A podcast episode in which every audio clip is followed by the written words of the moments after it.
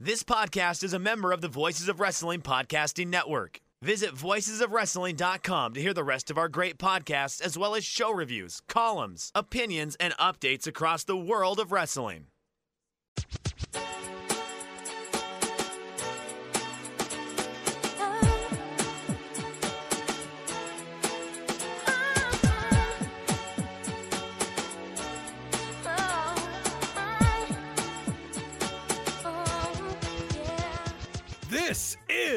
Everything Elite, presented by MyBookie, the world's best podcast devoted exclusively to all elite wrestling and the elite extended universe. I'm Aaron, joined, as always, by my good friend Eeny Meeny. My, ah, Nate. Nate, what's up, Nate? Hello, Aaron. It's me, your good friend Nate, uh, aka Eeny Meeny. Um, what is up? Let's see. What's up? Well, we're in a global pandemic. Uh, just really been doing the same routine for about a year now. Uh, I'm drinking a, a 7 Up, you know, classic lemon lime flavored soda. Remember the short lived 7 Up spin off energy drink DNL, Aaron? I do not. Uh, do not resuscitate. I don't- what does it stand for? I don't think that it stood for anything. It's 7 Up upside down, is the letters. DNL. oh, I would show you that now, but I'd be afraid that I'll pour my Seven Up all over my nice desk here. yeah. sure. um, yeah, I think maybe ahead of their time, the Seven Up folks with DNL, because if they got into the energy drink market now, you know, it might be popping off. Yeah, that's fair. Um, do do you have dreams about um, No. being places and like you don't have a mask on? I don't. No. I have this dream. I don't know, two three times a week that I'm somewhere and I don't have a mask on and I'm like losing my fucking mind. Yeah, I guess I I just have not uh, broached that level of panic about catching it. Maybe is Yeah. you know. I mean, I don't go that many places, and when I do, I wear masks. So Yeah. Oh yeah. I do too. So I don't know why my brain does this to me, but it does. no recurring Okay. dreams for me. I'm going to let you throw it to Mike now. Okay, thanks, Nate. Uh, we're also joined by Mike Spears. Mike, do you have recurring dreams? I don't because I have to take medication, to go to sleep, and therefore, when I fall asleep, I basically pass out for four to six hours before I wake up again. No, but hey, y'all, it's your old pal, uh, also known as Eeny Me Mighty Mo. I'm I'm Mighty Mo. Uh, yeah, uh, I I just am such a Type A person that I always have masks with me, so I never have that fear. Maybe my subconscious says, "Hey, Spears, you've got this," and maybe you just need to just overly prep like I do, and you won't have that recurring drink anymore. Ab. I, I go places so rarely that the other day I went to uh, Walgreens and walked all the way to the door without a mask on. Luckily, someone had dropped a mask outside the door, and I was like, "Oh fuck, I don't have a mask," and I had to go back to my car and get one. But um, that was my closest call. I'm relieved that you didn't pick up that mask because Oh, that's God, where I no. saw that going. I'm not a That's where I saw sicko. that go. I I mean, like, I, however, unlike you, I do remember DNL. It was very Ooh. short term. As someone who has drank too many energy drinks in my lifetime, to the extent that I, I started to notice that if both being jittery and that I was starting to having stomach pains, I remember DNL. That's probably also why I have to like take melatonin to go to sleep because of the amount of caffeine in my system. I, This is- I, this I'm in an endless uh, cycle. Yeah, this is the Mike's medical corner, top of the show here. so we can run through all of his various ailments. Oh, oh, that's only the start of it. I mean, we can get to allergies later. My mysterious allergy to just cashews. You're missing out. I- Cashews are good. I, I- mean, it, it's. I mean, it's not my favorite nut. It's not even in like my top five. But whenever No, I it, try it to wouldn't eat, be my favorite nut either if I was allergic to it. I mean, that's true. That is true. But yeah, no. Uh, trying to think of anything else I care to overshare about. Uh, no, Aaron, it's your turn to overshare even more so than your uh, weird fear of being unmasked because apparently you go to places without having a mask on you. Uh, I had a mask; it was just in my car. Uh, I just forgot about it. Um, It wasn't on your person. No, I don't keep it on my person. I just leave it in my car. Did you guys know that DNL was the sponsored drink of Lord of the Rings: The Two Towers? um, no, I did not know that. I did recently, not super recently, but I noted in some recent Letterboxd review that I did, it was like, you know, the one thing I read about the movie was there was a special thanks credit in the in the credits for Reebok Smart Water or something. It's like, oh yeah, I remember when Reebok had a brand of Smart Water or some nonsense. No, I don't. Well, it, Um, it, they, they also were uh, apparently officially sponsoring or supporting Major Motion Pictures.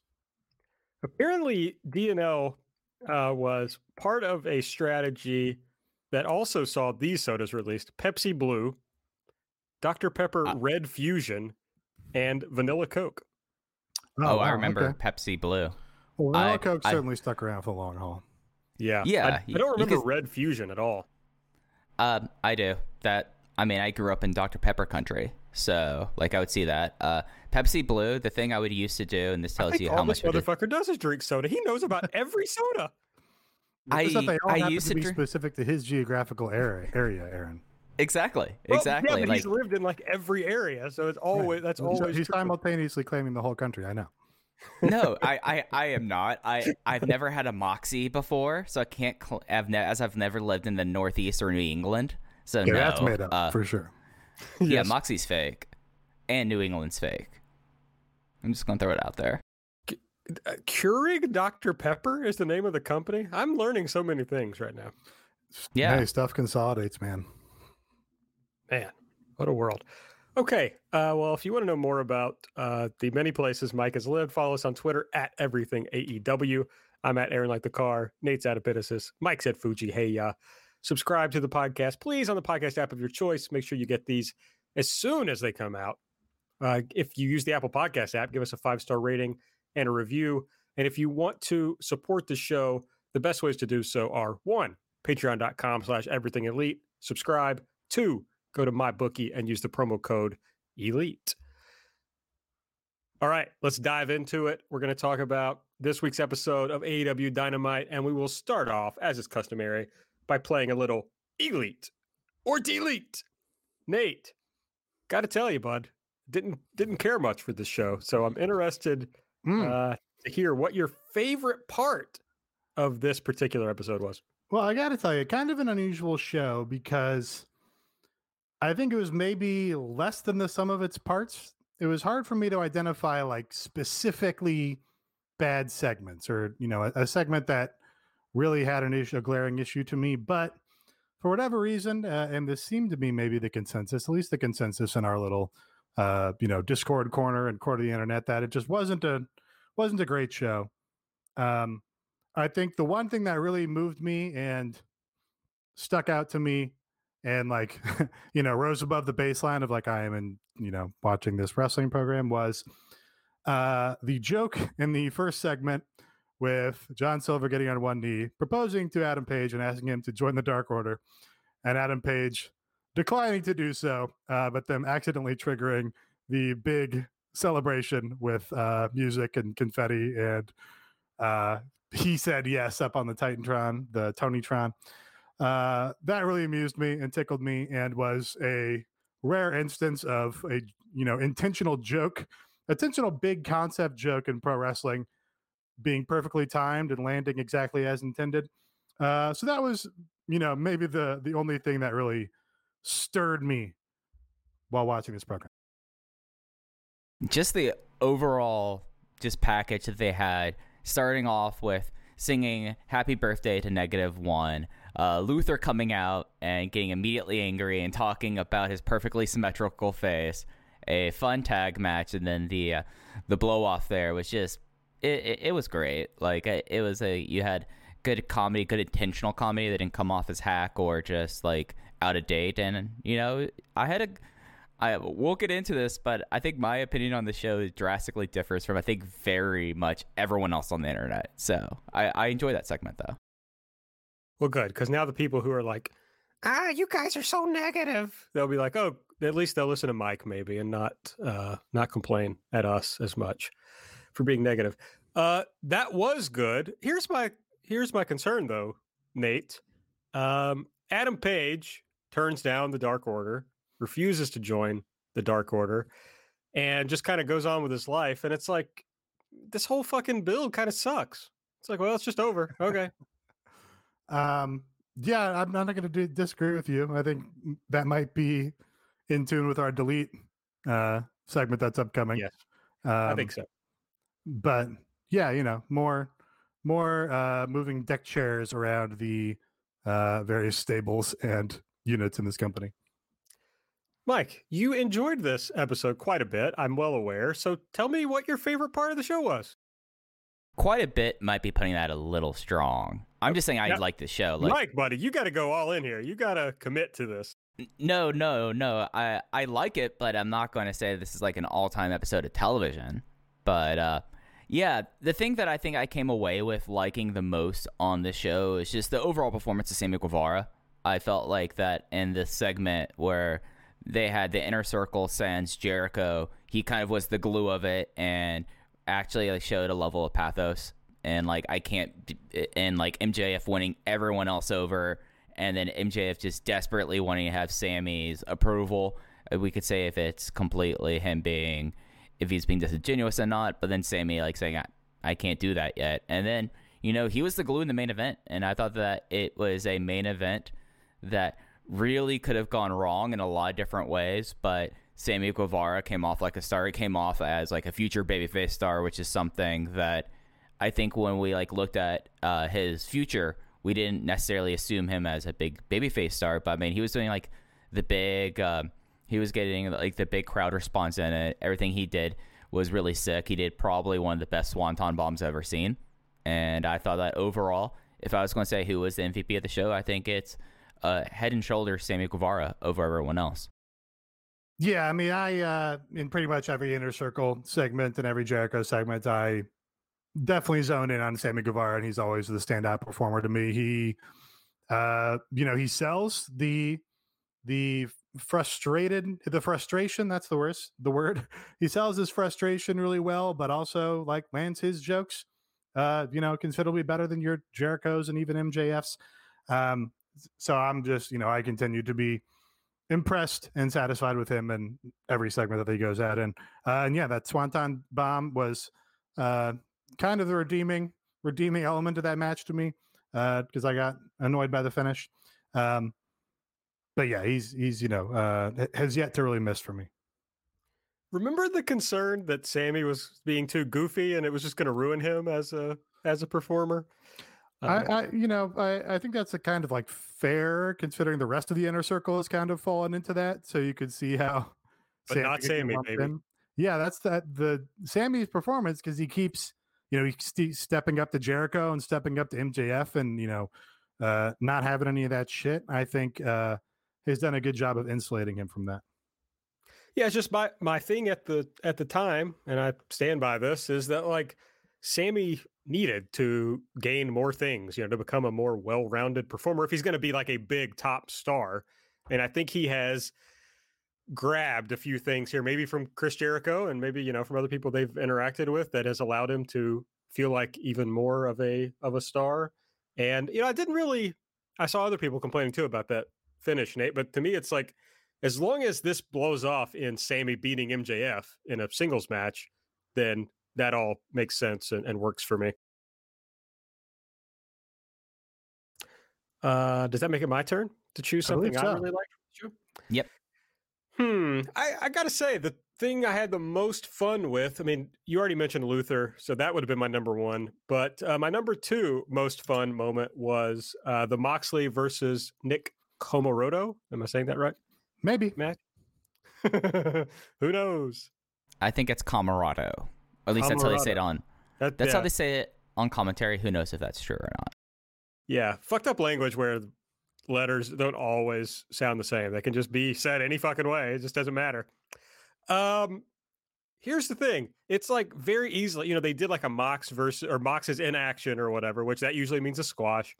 Then they bring out this guy who is uh, only only been seen on Dark. So it's like, okay, well, I guess Mox is just gonna beat the shit out of this guy. But it's like this guy's really big. He's got a really good look. He's charismatic. And uh, so instead, I have no idea if they have plans for this guy. I would assume they have some sort of plan. But instead, they did like, I don't know, basically a 50 50 match that Mox kind of had to hook up at the end to win. And uh, I thought it didn't make Mox look bad. It wasn't a Allen Angels type thing. Uh, Mox looked great. Nick Comoroto looked great. Uh, just kind of a fun way to debut a new talent. So I had a good time.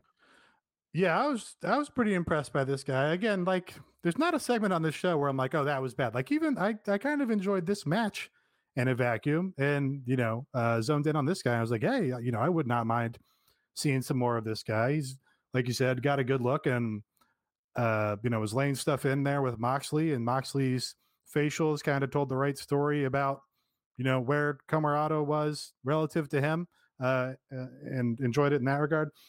Um, ha- haven't seen this guy before. According to Pro Wrestling Wiki, uh, may have made Evolve Wrestling appearances. Had you ever seen him before, Aaron? Yeah, I watch Dark every week. Okay, I meant outside of Dark. No, I'd never seen him before Dark. Okay, I don't remember any Evolve Wrestling appearances. Also, apparently, he was in NXT. Yes, he, He was was Mr. Freak. Beast. I just learned. Oh, okay. Mr. Uh, I'm sorry, let me say that again. Mr. Freak Beast. Between August and September, Mr. Freak Beast Nick Ogarelli joined the one and only Rick Boogs as a tag team in matches during live events. I, you know, Rick Boogs is still there and they cut this guy. I don't get it. He's actually, I'm looking at his Twitter. He's still Mr. Freak Beast on here. And Yes. he's got his, uh, his like banner at the top on his Twitter. It just says Freak Beast. And it's got this insane, he looks insane in the picture here. Uh, Nicknames Wrecking Ball and the Freak Beast. Team, teams and stables Shooters with a Z Inc. with Billy Damiana. Shooters with a Z is like some Shooters shitty, with a Z. some shitty bar in Tampa or whatever. yeah, almost, th- almost certainly. yeah, I, I'm certain that I've stopped into a bar in my life called Shooters, but this match rocked. Like Nick Comoroto, each time I see him, I'm like, this guy is pretty solid, pretty solid, and it's like gets to like the crux of the issue of the absolute shambles. And what's up, Nate? That's why I found his his evolve match. Okay, Let me let me verify this is okay. Uh, yeah. uh, so he had one evolve match, 2017. It was Evolve 86 at Melrose Memorial Hall in Melrose, Massachusetts. He lost a two minute squash to Blaster McMassive. I, I'm trying to think now. Did I see this? I mean, e- 86, you were doing the show, right? Yes, I guess I Yeah, must yeah. have seen this. yeah, yeah, that would have been him as a gatekeeper. Yeah, Blaster That been- McMassive as the gatekeeper, Thomas Sharp. Thomas Sharp. Yeah, Two Yeah, minute squash over Mr. Freak Beast. Mr. Freak Beast.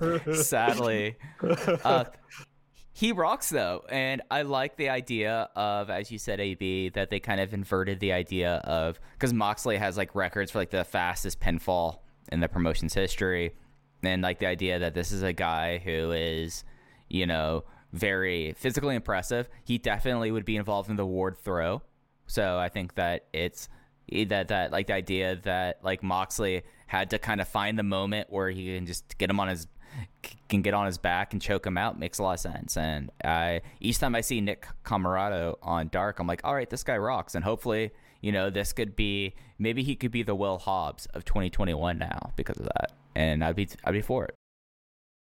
Yeah, they've they've done a which we've talked about this before. But they've done a good job of taking people who you wouldn't necessarily see as a a prospect and just like making them into a person. I, I guess I'm not sure where it was, but Will Hobbs talked. I guess it was on the the fake AW podcast about um he had a WWE tryout and they didn't offer him a deal, and then right after he showed up on Dynamite, they offered him a deal. It's like I got this Cubs fan tweeted about this, so that's how I knew about it. Um, it's like wow, that's like their whole their whole scouting thing. It's like oh, somebody shows up on AEW, let's throw them a deal, you know. Okay, uh, I guess we'll talk about uh, the things we didn't like on the show now. But yes, I I suspect that it will be. Oh wait, I didn't do the listener uh, elite. Sorry, I always forget that, which is bad. Uh, our good friend Patrick Cosmos, uh, his elite pick, Don Callis in the painting Don Callis commissioned of Kenny and Don Callis. Hard to disagree. Yeah. I mean, even that like whole skit, it was basically a long form skit with a really, uh, you know, uh, manufactured excuse to get a camera in there. Uh, you know, approaching like WWE shit levels. I didn't even hate that. Like I kind of enjoyed elements of that. But yeah, the the some of the the some of the parts on this show, um, it was just didn't didn't didn't get me going. I, I thought it rocked. I thought that the sketch and I thought that him with like that painting. It's like, oh yeah, don't worry about it. I thought that that was a great reaction, and I got a, a good laugh out of that. All right, well, let's talk about what we didn't like, and then Mike will uh, defend the show against uh, mine and Nate's uh, criticisms. So, uh, So, Nate, so what- how about y'all go first, and I'll refute. yeah, I mean, Um, it'd be hard to refute it before we before we complain about it. yeah, so I mean, I, I what you have written here, Aaron, is the view never changes. Uh, of course, Yes. a Dusty Rhodes quote by way of Cody Rhodes. Uh, and yeah, we, you know, we brought this up, I think, on last week's show that, or maybe even the show prior. Uh, a lot of the stories that are playing out in this company are, you know, what is this guy's allegiance to this faction and this group of people, and this guy's joining this faction, this guy's leaving this faction, uh, and it, you know, it's a lot of moving check chairs around with no real forward momentum on them. Um, that problem is at its worst, I think, in the Team Taz versus Darby and Sting story, which, you know, uh, I think we've come on here maybe five weeks in a row and said they just keep running this same fucking segment over and over again, where either Sting's out there and Team Taz comes out and Darby comes out and they just keep running it back. Uh, and it was perhaps most egregious last night when Sting wanted to make his appearance to literally repeat two things to Darby that he's already said. Hey, you remind me of me. And hey, congratulations on winning that belt two months ago. Uh, and that was the setup for the Team Taz appearance. Uh, and again, just nothing to sink your teeth into there. Nothing, you know, that excites you or moves you in any real way. Just running through the same script again.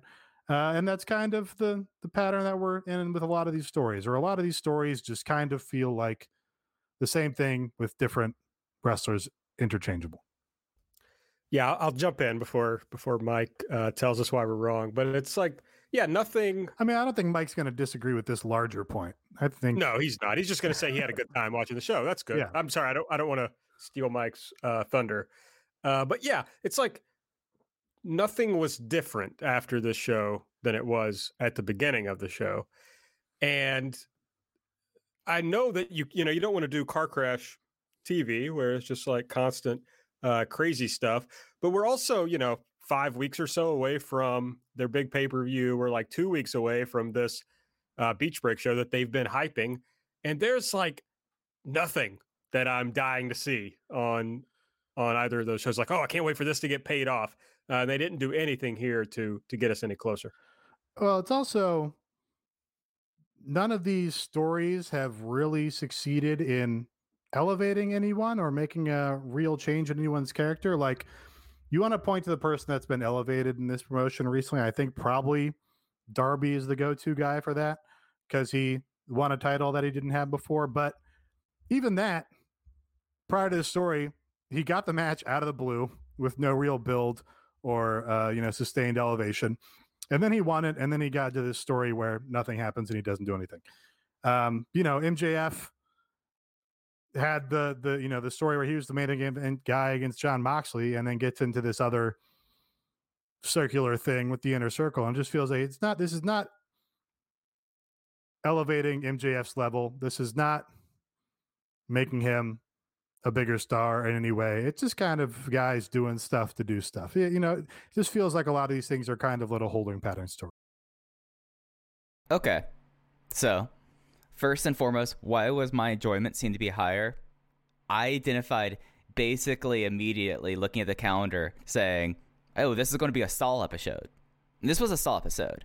And I think that we're all in agreement. There was some stuff, though, that, Aaron, you, you raised the point that nothing changed on the show. I completely beg to differ. We had a resolution with Hangman and and the Dark Order, of course. Then we could have the Dark Order like not giving up and constantly be going towards it there. So we had there. Uh, we finally have something that with Sting coming out of this. Yes, did it take five weeks? But yes, we we do have something that's changed there. The whole gosh darn women women eliminator tournament got announced, and that gives us a clear direction for the next five weeks for the uh, women's division. And you, you like look at like Jon Moxley coming back, having his first match since losing the title in December. That's a big moment, and that changes things because he's, yeah, yes, he does do his very similar raw, raw. I'm the face ace. I love, I love this shit, as he has said a lot. But you, you had that as well, and then the inner circle stuff, like that is something where I am completely agreement. It does seem like this is like a cycle where we all were anticipating like wasn't it said like the first time that something else goes wrong and that the, the inner circle was over like that i do completely agree with it but i think what the reason why i enjoy this episode more and i think that's more my perspective towards it is as soon as i suss this out as like oh this is a holding pattern show i immediately like adjusted my expectations and the promotion that's terrible about managing expectations guess what you know why i'm not let down i manage my own expectations and in doing so, I was like, all right. So, like, looking at this, like, the only match I thought that was underwhelming on the show was the trios with Hardy Party versus Matt Sydal and Top Flight. And then, really, like, the Eddie and Lance Archer segment, we had progression there. The Callis stuff, like, I find Callis very interesting. So, like, that is kind of compelling for me. And then, I thought Penelope Ford and Leyla Hirsch had a really strong match and then kind of thrown into that situation with Nyla Rose quarantining and then you know, uh, it, it, it's something where like there's some things on the show that I outright disliked, like the whole FTR dress express thing. Like they could just, I'm done. I, I'm done with most of the people in that unit, other than when Jungle Boy comes out to Baltimora. So I, I understand the frustration here. And I think that it is something that I know I've come on the show and said, we are so many weeks away from this pay per view. What are you doing each week? Well, we have a pay per view match. Like, we have at least three matches on paper, they're not completely filled in because we don't know who's challenging for the tag team belts or who is challenging who we soon be Hikaru Shida for the win women's world title. It's just something that yeah, I, maybe it is that like when I like in the moment, I totally understand that, but like taking a step back, I don't know if this was as much of a holding pattern show as we thought it was. Maybe it's just things didn't like like have the implied effect. Yeah, I can't really disagree with anything you said. Like I said, I even uh, you know I thought most of the segments were like executed pretty fine to even some of them being pretty good. But yeah, the the the page thing in the Dark Order, like I'm pretty sure we've seen that before, where they've tried to have him join the Dark Order and he said no, and then we're just back doing it again. And the Taz the Taz and Sting thing at least has now progressed to the point of a match, but they did not hit that match very hard on television. They announced that it's going to be a street fight now on Twitter but on television, I was kind of like, okay, they're they're they're going to do a match. Is Sting in the match? Uh, is, is Sting wrestling here? Is that what's happening? Like, if they had punched that and hit that home on the television show, and Sting would be like, "I will fucking see you there with a baseball bat. Uh, I'll see you in the ring. I'll see you backstage. I'm going to be fucking fighting." If they if they'd hammered that home, then underlined it, I think it would have been, uh, you know, landed as a, a much more important segment to me. Um, but yeah, no, you're right. You know, I thought uh, I, I, don't understand why Penelope Ford isn't on this show twice a month uh, instead of once every three months. Um, so yeah, it's just a weird, weird kind of like overall malaise that infected the show, even though the individual segments weren't weren't really problems to me. A good way to get out of your personal malaise is to bet on sports, baby. Go to MyBookie. Use the promo code ELITE. You'll get double your deposit up to $1,000. So uh, it's a good way to get some free money to play with over at MyBookie. It's, of course, the time when divisions are decided, champions are crowned, and legends are born. It's time for the NFL playoffs. I think those are still going on. Pretty sure that's true. Very much so. Yes. Yeah. Haven't gotten to the Super Bowl yet. I haven't heard people talking about the commercials yet, so we're not there. So uh, you got plenty of that to bet on. Or you can just do what your old pal, I'm sorry, that's Mike's phrase. You can just do what uh, podcasting's true heart, AB, does, and that's fade Kentucky basketball. Just fade them. And so, two, how's that going for you? It's going great. I am uh, getting rich off of uh, my misery, and uh, that's nice. Uh, I have the great thing about uh, Kentucky being just fucking awful this year is it's the first thing I've acknowledged for years that I am too invested in Kentucky basketball and I've wanted to be able to stop myself from being so invested. uh, them going like four and nine or whatever the fuck they are has turned me into a casual fan. I turned off after the first half and just switched to Dynamite. Uh, so that was nice. But uh, th- our friends at MyBookie have not caught up with how bad Kentucky is yet. Had them favored in the game against Georgia last night. Uh, a very poor choice. And uh, if you're if you're following along with my picks, you would have known. So head over to MyBookie. Uh, NBA still going on. There's plenty of college, of course. Uh, there was UFC this past weekend, so plenty of good stuff There- on. There was UFC yesterday That's right. on inauguration day. That's right. So just use the promo code ELITE. Uh, they have a, uh variety of ways to deposit instantly, including credit card, bank transfer, Bitcoin, baby, and more. So head over to MyBookie, use the promo code ELITE. We have uh, some incomplete ratings, uh, Mike, and I'm sure you'll tell us. Well, it's due to MLK Day. I guess I don't have to tease that. I can just tell you. That's fine. Uh, but uh, Wade Keller had some of the the insides ask questions again. Uh, AEW took a, a big jump up to eight hundred and fifty four thousand. Uh, we don't know what that was in the demo, but they did post a 0.36, so that would be uh, up again. Uh, NXT also jumped pretty high, up to a six fifty nine. Um, we don't know where they were in the demo, but they posted a 0.15. Yeah, so because of MLK Day, the usual source of ratings for everyone basically, Showbuzz Daily is on a staggered schedule. Somehow Wade Keller of the Pro Wrestling Torch has inside info. I don't I don't think he subscribed to a rating book because those are expensive as crap.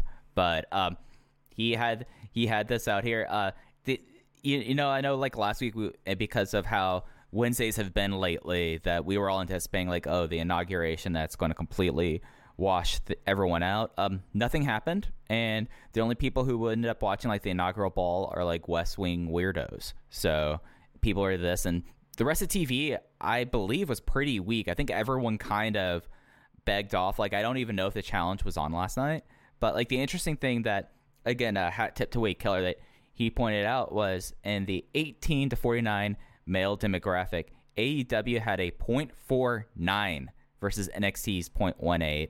And then I think this is a typo, but he said it was 18 to 34. Usually that sub demo is 12 to 34. AEW was at 0.24 versus NXT's 0.7. So it- for for all the issues and misgivings we had in the show, like people did not turn off. And if anything, it seems like that people kind of stuck on, or maybe they watched the movie Tag and decided to stick around. Yeah, I, I mean, I was a little surprised, but you're right. Who on earth watches uh, the like the prime time inauguration stuff? That's uh, that's psycho shit, just straight up. Sorry to any of our listeners who watched that, but that's for psychos. well, you know, the draw was the new radicals, and that happened at like 2 p.m. or something. So come on.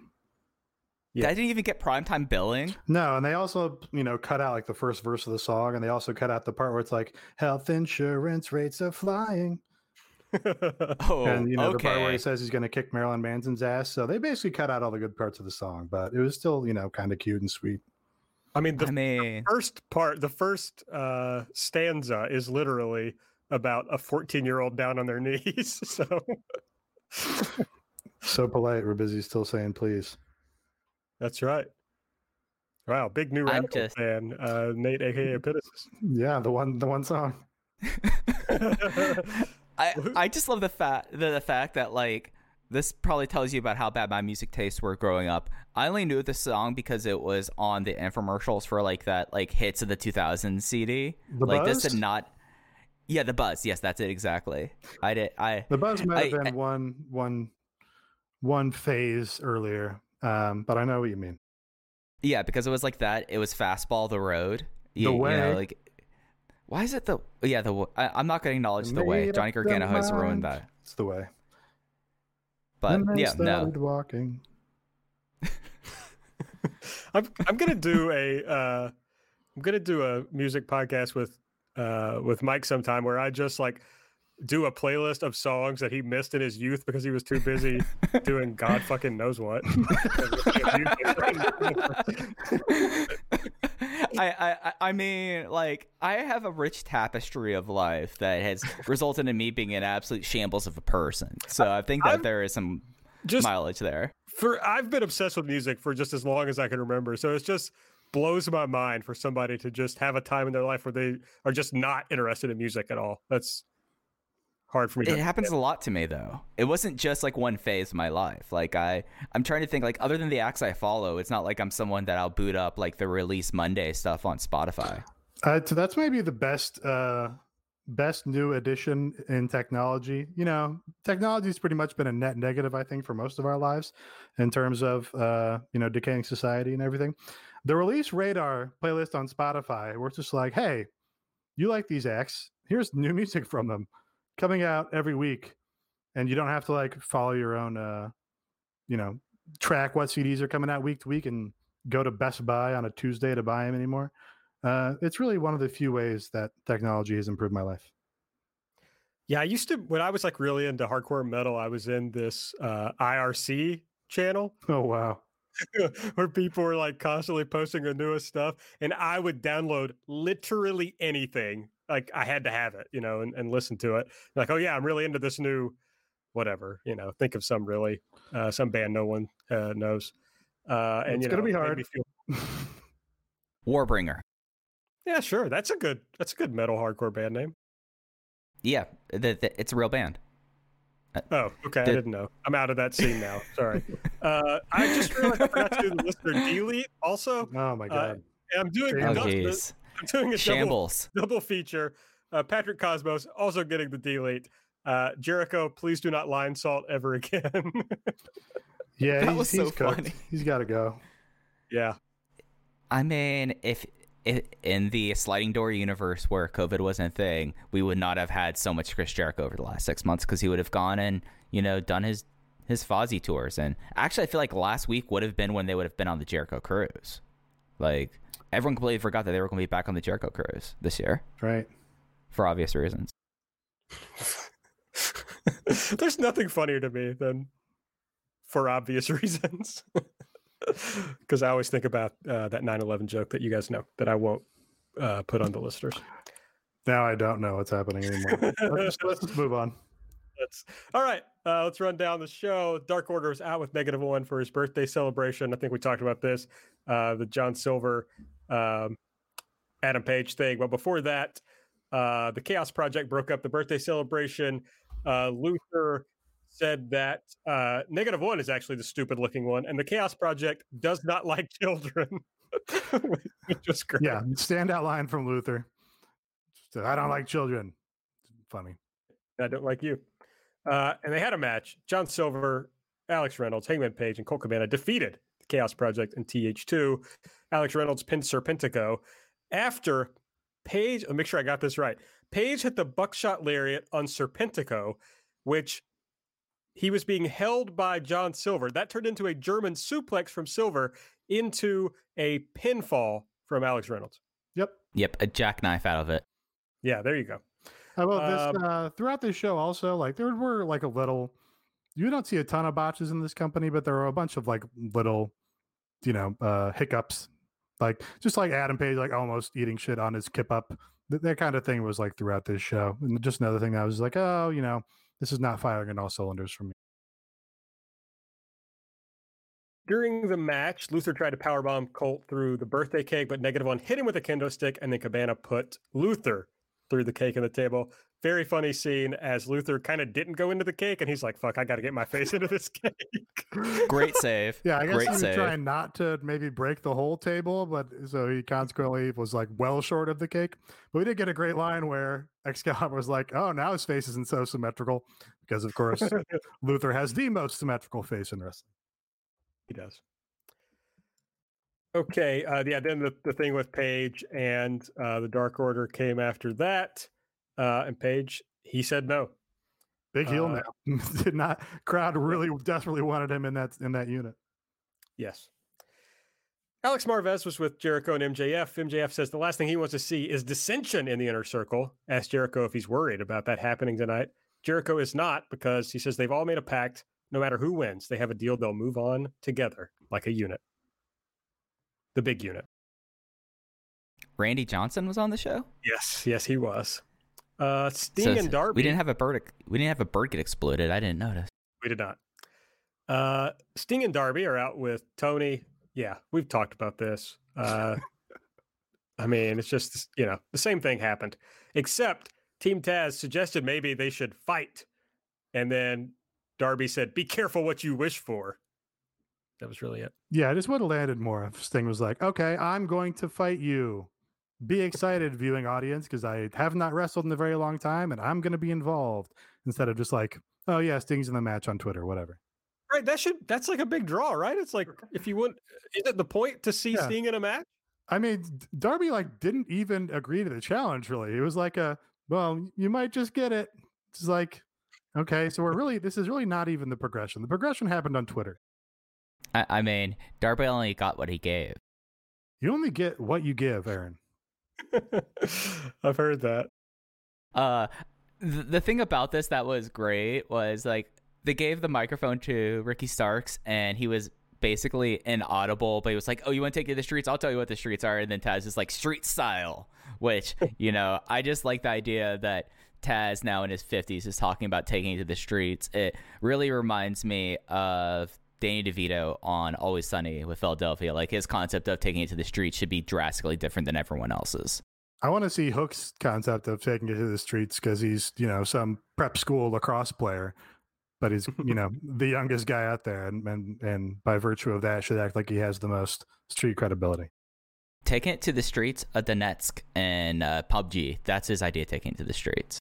You know, uh, Adam Page. I really, I think we could call him a frenemy. He's not really. He's when you're down, he's not your friend.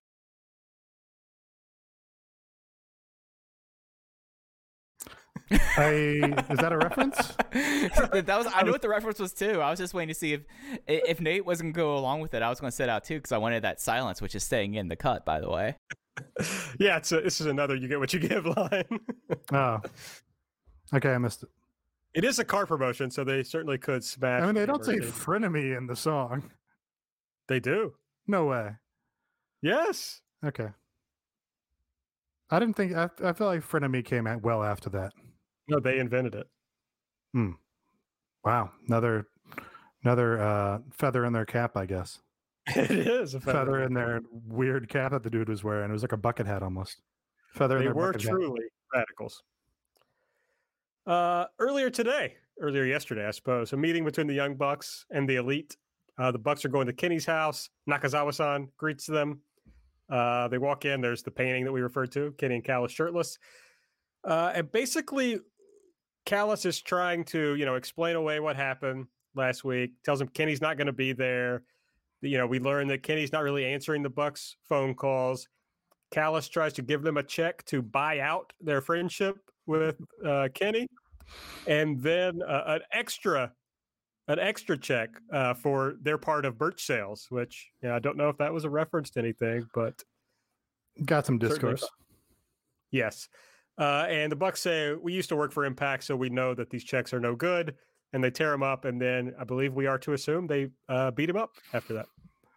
Yeah, I really uh I like Don Callis. Don Callis still uh, uh myself and Cara talked about on the Patreon this week about how Don Callis just has an old school manager uh sensibility that even the other managers in this company don't really have because you know a, a guy like Taz never was a manager that was out uh you know talking people into buildings he was always a wrestler that became a commentator but uh, uh Callis just has a great back and forth and a, a natural way about him that makes all of his segments uh, pretty good and really, really makes the Kenny Omega heel act work. Um, so yeah, that's why. so this overcame what could have been like, oh, fucking WWE skit. They're gonna go act out their relationship uh, in a beach house or whatever. Uh, but because of Callis, uh, I just found the like very convoluted way they got a camera into the building, and it just kind of all kind of charming.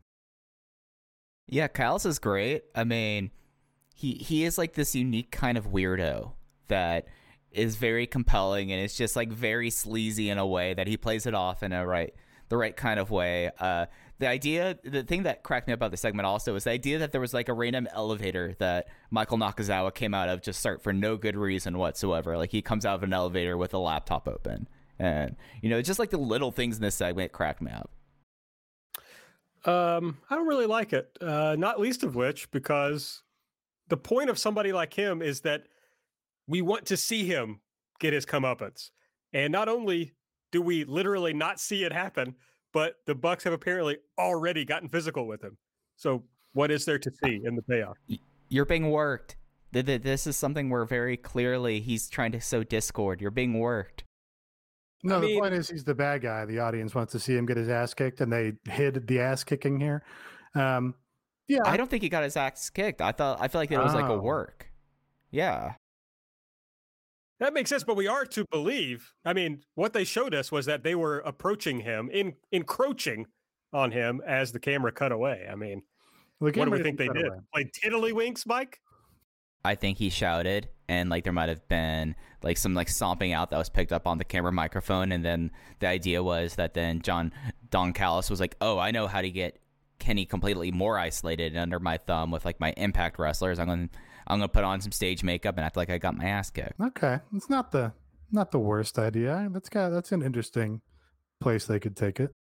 Just remember episode 108 is when I called this if this happens. I will not remember that. No. It'll be like, yeah, I think Aaron called that on the show. If I remember uh, Cody defeated pretty Peter Avalon with the figure four. Uh, Peter Avalon tapped because Cody was hitting him in the face, so he uh, didn't want to uh, withstand that. Uh, during the match, Jade Cargill came out and distracted Cody and allowed Peter Avalon to hit him with a low blow. Yep, that feud's still continuing. The WWE distraction angle. Woo. Oh, but I just wait because next week Cody's going to respond to Shaq somehow. Everybody just wants to see Cody versus Jade, I think. Oh, that'd be Yeah. I hope Jade's good.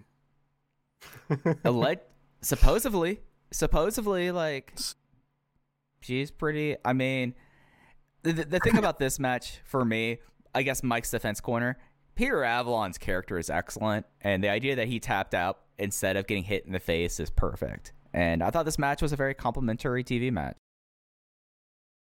Uh, according um, according to our friends at Genius, "You Only Get What You Give" is actually the first song known to use the portmanteau frenemy. Wow, there you go. You were right. So it's good. Feels good. Uh, Tully Aaron got that F- right. Andy got that thing with Don Callis faking the injury right. That's amazing. Tully is with FTR. He says the ratings just came out. I assume he meant the rankings, and FTR is number one.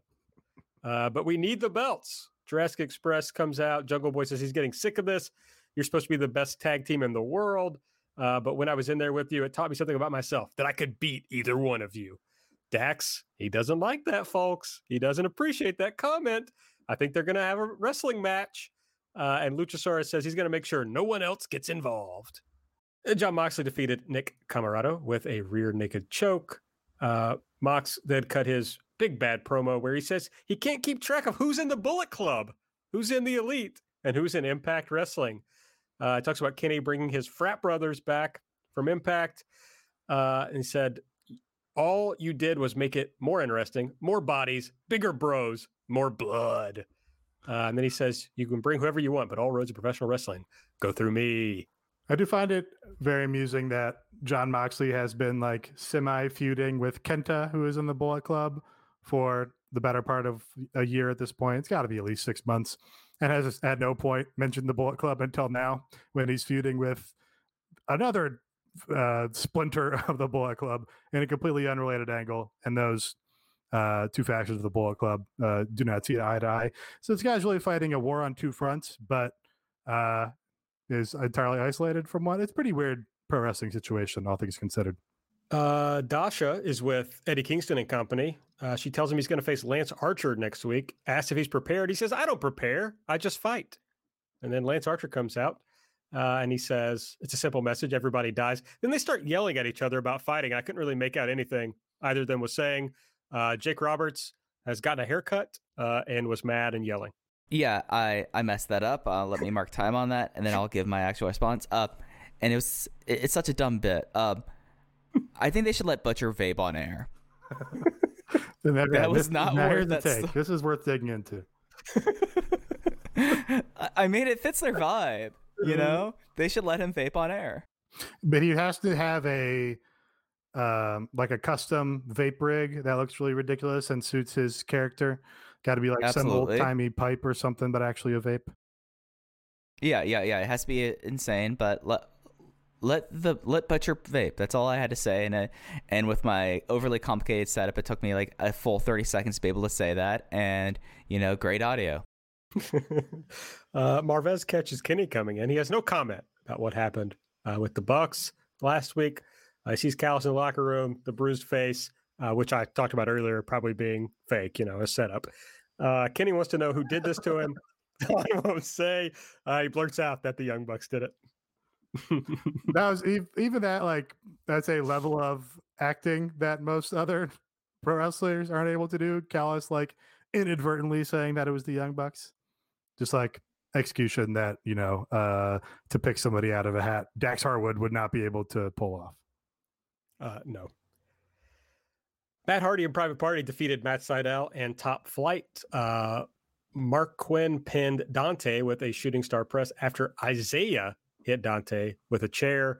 Uh, so we got the full um, Private Party heel turn, which I can't say I understand because the story has been about how Matt Hardy's fucking them over.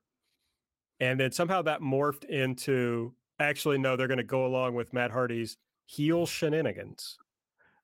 Yeah, I uh, I think Cubs fan had it right on Twitter when he said it's better that they just turn heel than keep doing this will they won't they stuff that they're doing in every other story. So I don't think he's wrong about that. Uh, I also I kind of like this match. Um, I you know Private Party and Top Flight are maybe kind of foils of each other, so maybe it's appropriate that Private Party's like, hey, we were here first. You guys came along and kind of ate our lunch in the last couple months. Uh, you know, maybe that's good motivation for them wanting to listen to Hardy and just become full blown heels instead. But yeah, you know, all things considered, I like that the show did have some fresh talent up and down that we don't see every week. Your Nick Comorotos and your Pretty Peter Avalons. Uh, and Matt Hardy has to be not only on Dark, not only on BTE, not only on Dynamite, but also on Impact Wrestling. Uh, but even even with that in mind, and that um, you know maybe we could just see less of him, I still thought this was pretty good.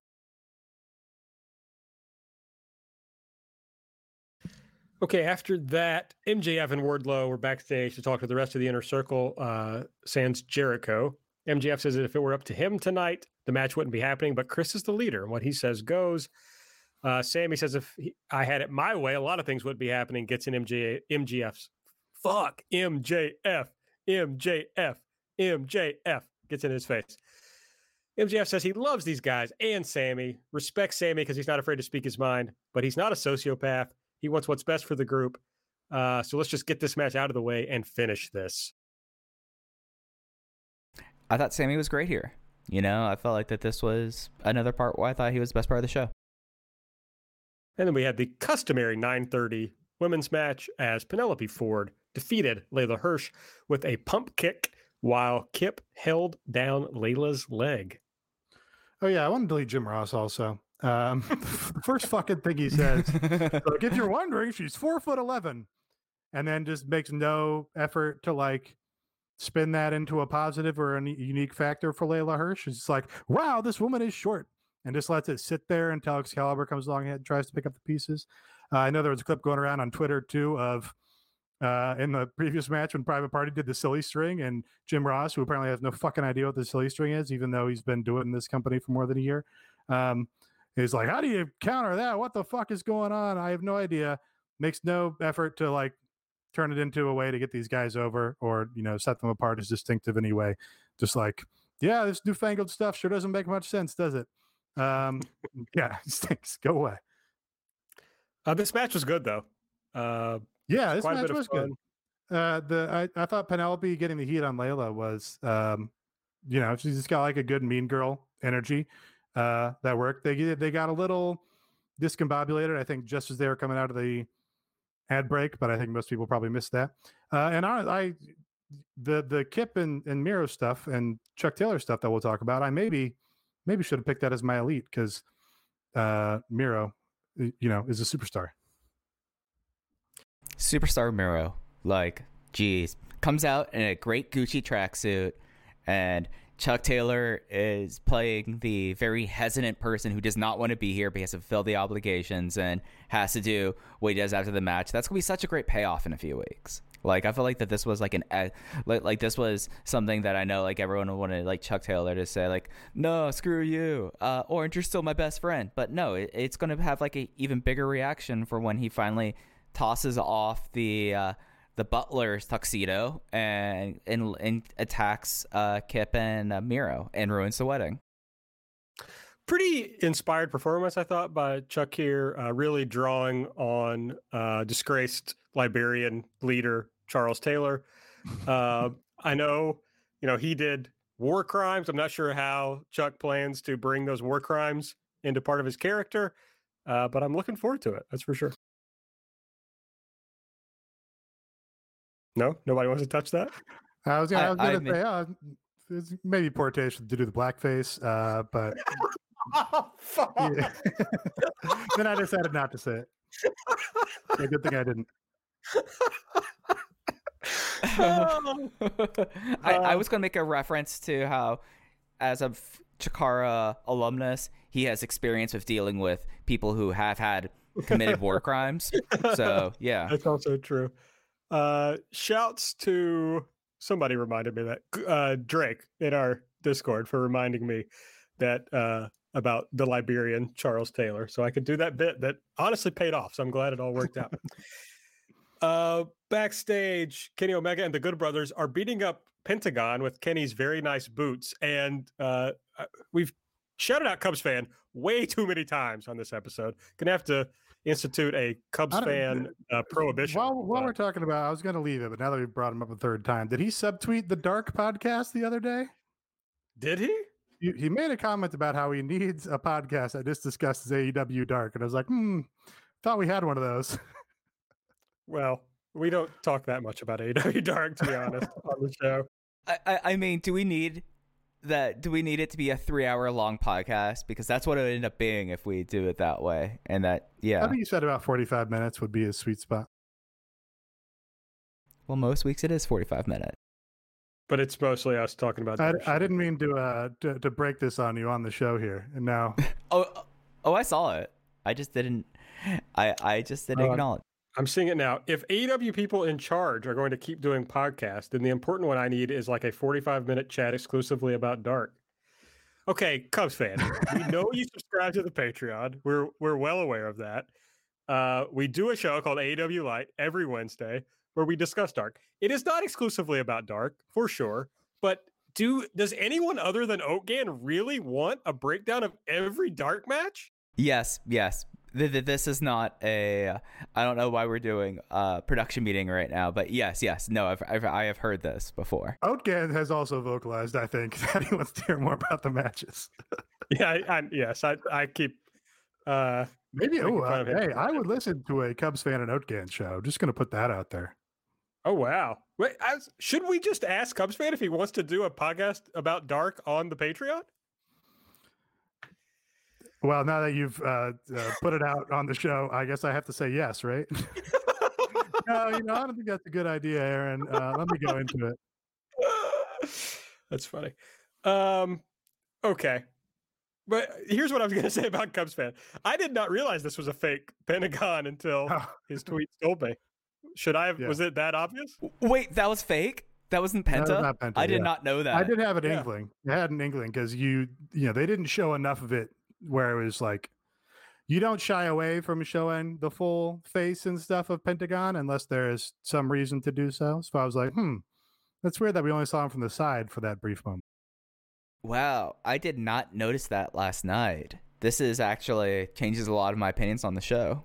I think I like that even more the fact that it fake Pentagon and because Penta wasn't there. Well, it's a nice little solution for the six man that they set up, which is like, hey, Pentagon can't be there. Also, we need to have something happen for this to make sense because the Lucha Brothers randomly got involved in this angle last week. So, you know, it was a nice little solution. Uh, yeah, they put up a graphic for a, a women's eliminator tournament. Uh, a lot of buzz immediately about this because the graphic had an so it's a 16 woman tournament, and the graphic had an American flag on one side and a Japanese flag on the other side. Uh, you know, leading many people to believe that there will just be a Japanese half of this tournament. Well, Emi Sakura uh, tweeted that she would be involved, so that seems. Oh, really? Suggest, yeah. I just and I was just checking to see if Riho had said anything. Riho has not tweeted since uh, New Year's Eve. Um, but let me grab Emi's tweet for you. Nope, not not that one. Time for Emi Sakura to have another title match. Hashtag AEW Women's Champion is coming home with me this time. Hashtag Choco Pro. Okay, so I uh, immediately started fantasy booking in the Discord last night that they should just do either uh, Choco Pro or Tokyo Joshi Pro or both. Like they should just film the matches over there. Put they should they should put them on Dynamite, but they're going to put them on Dark or or YouTube. Uh, but yeah, you just got like easy ways to make content. That's great. Yeah, I mean that's I think the logical thing. You know, half their half their talent is in TJPW, the the women's talent that they've used. Maybe not half. Um, I guess just Yuka, right? Yeah, Shoko. Yeah. Um, And Shoko Nakajima. Yeah, oh, right, and Shoko, yeah. Uh, and then you've got Riho, who's in between promotions, but would fall in line with Emi and Choco Pro or Gatoh Move or whatever. Um, you know, Mei Suruga's between Choco Pro and TJPW at this point, so make you know I easy, don't- easy to find. I don't know what you're good woman saying. There. I Oh, know what you're saying. No, Two you're right. completely I, distinct I, I got confused. Um, I don't know why I said that. That two different very- people clearly. very embarrassing, honestly, for you to have thought uh, those people were even similar. They're going to come after me for unmasking Mei Saint-Michel.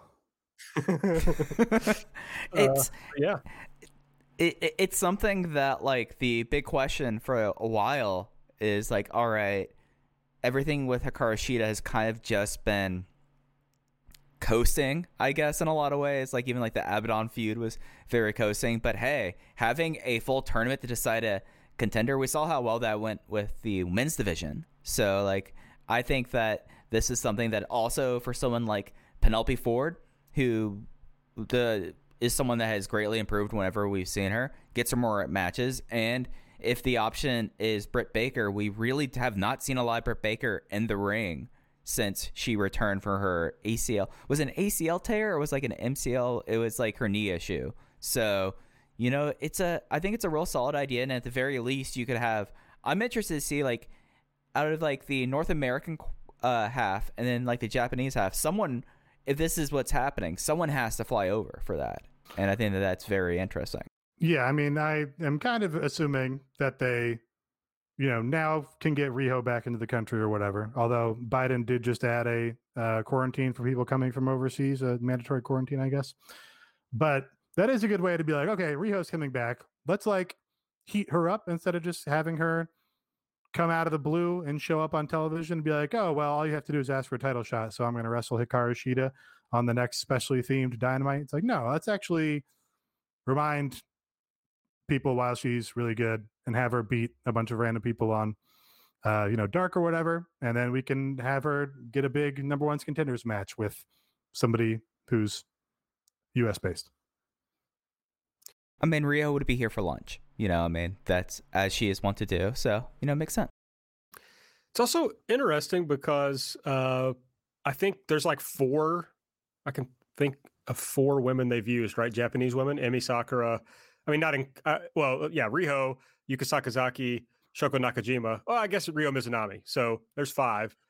Um, so that just means there has like three people, presumably, that we've never seen them use before. So that's exciting. Yeah, I mean the other they've used Bea Priestley, but I'm guessing they just politically that's they can't probably have her wrestling TJPW Yeah. people for Yeah. AEW uh, while she's in Japan. Um, so yeah, I, you know, my guess is it's going to be, uh, you know, whatever three TJPW talents TJPW feels comfortable, you know, having lose in order to do this. Well, they, they could book Aja Kong, who they've had before. She could do yeah. it. Yeah. That'd be fine. Uh, I here are my three. Uh, Ooh. Maki Itoh because that's the obvious one, and that's the one that has she has made a big deal about wanting to come to AEW and wanting to wrestle more in the states. Uh, Mei Suruga, I mean, she uh, versions of May have have broached the Choco Pro uh, Gatoh moved and Tokyo Do- Joshi Pro divide, and then the number one person is the one person who could bridge the gap between the United States and Japan. She's an international princess. That is Yuki Kamifuku. So that, that that's how I'd fill out the roster or the bracket if I had the choice. Yeah, I mean, with all the other discourse that's been going on, we could see a a new unit in AEW made up of Jon Moxley, Yuki Kamifuku, and Sammy Callahan. That would be. I mean, I would buy the shirt for sure. uh, I I like where your head's at, Mike. I just fear. I don't even fear. It'll still be fun that Nate's onto something where it's like it's gonna have to be people who can lose because right, yeah, Right, yeah. that is Riho's probably gonna win the whole thing, or you know, win the whole Mhm. Japanese side. so right. Yeah, Yuki would be like, except that she has a title is probably the probably the problem. That's that's tough. Even Maki, it's like, well, do you really want her to lose to whoever? I mean, That's like I you would- know maybe Maki works because they want to same thing get the AW audience introduced to her so that they can bring her back down the line or whatever. You know, maybe that's worth TJPW saying, "Oh, she can lose in our semifinals to, you know, somebody else that we use." Maybe that's doable, but yeah. Yeah. Well, I gotta say I'm intrigued. It's the most uh, interest I've had in the AW Women's Division in a long time. So pretty exciting. And then uh, the main event, Jericho and MJF defeated Sammy Hager and Santana and Ortiz. MJF rolled up Sammy after Sammy had MJF up for the GTH and uh, used him to knock Wardlow off the apron. Uh, yeah, that was the finish. Yeah, I, I, was just, you know, you've got like a, I guess, ostensibly heel triple threat tag match, which is goofy to start with in a main event. Uh, and I just, you know, got into my head, worked myself saying, uh, Santana Ortiz, Ortiz need to win this because they've been minimized in this unit and this promotion, really, after, you know, we had them as the best tag team of 2019. And then they just lose a lot now. Uh, and they lost again here. So I was like, oh, bummer. Yeah. Uh, the only thing I can hope for, you know, is uh, that it plays into yeah this Sammy MJF story. So we'll see. Um, if you're the opposite of bummed about the show, you should head over to patreon.com slash everything elite. Get yourself a subscription. We have three subscription tiers. The middle tier, the $5 one, gets you all the audio that we do and our massive backlog of audio, most of it evergreen. So check that out. Uh, this week, well, basically, we try to do a weekly show. This week on Monday, uh, into the Codyverse, Nate and Cara from Twitter talking about impacts, hard to kill. Uh, that I'm sure was excellent. Can't say I've listened Oh, to it's it. yet. great. I will. It, it was a great time, especially uh, with all the Ethan pa- Ethan, Ethan Page discourse. You know, it was great to hear. I refuse to watch Ethan Page versus Karate Man, so I'm glad that other people have and that they had what I assume are the correct opinions about it because I refuse to see it. So I'll just repeat whatever both Nate and Car said about it. We also did uh, Cubs fans' favorite show on our Patreon, AW Light, where we break down Dark in extensive detail. We preview that week's Dynamite, talk about anything else that's going on, and Nate, of course, uh, gives us recaps for uh, BTE and if there's any other big uh, vlog content. And on Friday, uh, I think Mike is promising an episode uh, talking about the Go Big show. Yeah, it, I, I watch the Go Big show. It's my good time jamboree. I talk about it. I get very angry about the amount of archers we've had, Aaron. They've already had on the first two episodes, they've had different archer tricks. And I've seen a preview, and I think there's another archer on tonight's episode. And that just infuriates me. Like, it, it's decreasing returns. We did have the first person that I think AEW does need to sign immediately. His name is Tolga. He is Mongolian strongman, and he did a carousel using himself as a pivot with a 200 pound caber that had Jennifer Nettles and Rosario Dawson on it. And I think that he's he's awesome, and I think that we need to see that Tolga's all elite. All right, so you know, this week three shows on our on our Patreon. Uh, we do a nice mix of wrestling and, and non wrestling, AW, non AW stuff. Next week for our weekly show, uh, this is not in the can yet, but I am hoping that all goes down. Uh, I'm starting a new series where I talk about music. It's going to be called Mixtape Club. The idea being put together, uh, you know, I mean, now it's just a playlist, put together a playlist uh, about something specific. So Case and I are going to talk about tough guy hardcore. I'm sure that's very interesting to, to a lot of our listeners. I, I mean, I'm excited for it. I mean, I, I both of us have done cases, music podcasts, art school Yeah. albums, and yeah, for someone of his age, his music knowledge is quite intimidating. Oh, it's insane. Uh, so it's going to be fun. And also, you'll get, I promise you, some weird AB lore uh, if you listen to this show. So there's something. And Case is always fun to talk to. Uh, if you're going to join, please also join our Discord. Come chat with us. It's a lot of fun. Uh, but yeah, you can do that at patreon.com slash everything elite. Next week on Dynamite, a big card already announced MJF and Chris Jericho versus the Varsity Blondes, Eddie Kingston versus Lance Archer, uh, Britt Baker versus Shanna. Cody is going to respond to Shaq. I'm not sure to what. Uh, Dax Harwood versus Jungle Boy, and the Young Bucks and the Good Brothers versus Evil Uno, Stu Grayson, John Silver, and Alex Reynolds. I I think it's gonna be interesting. You know, I mean, it's the last week for beach break, and uh, Dax Har uh, Dax is just like that's just a bizarre storyline to me. Uh, Kingston versus Archer is really interesting. Like I think there's a lot of stuff on the show that could be pretty interesting, and you know we'll be five weeks away from Revolution, so they're going to be start building some things, and uh, that build will continue on to next week. Uh, do you think the the Go Big show? You think what's going to happen is that Lance Archer is going to show up? You think that's the payoff? I mean, he does go big. I mean, he is a big person. so I, I, I think that his power tower, which is how they rate things on the Go Big show, I think at least both uh, uh, Snoop Dogg and Jennifer Nettles would be suitably impressed, especially if he throws people like he did in that backstage segment. I think that that could go pretty well. All right. Well, that is going to be uh, on Dynamite next week. Mike and I'll preview that on Light over on the Patreon. So go check that out. Uh, but I think that's everything. Unless you have anything else you want to talk about. No, no. I mean, we, we've already made jokes about uh, librarian warlords. We should probably get out of here before we get in more trouble. Probably so. Make sure you're following us on Twitter at Everything AEW. We'll do the rest of our Liberian Warlord content there. Uh, I'm at Aaron Like the Car. Nate is at Epitasis. Mike is at Fuji Heya. Make sure you're subscribed to the podcast. Give us a five star rating and a review if you use the Apple Podcast app. Go to MyBookie and use the promo code ELITE. And of course, subscribe at patreon.com slash everything elite. For Mike, for Nate, I'm Aaron. We'll see you next week.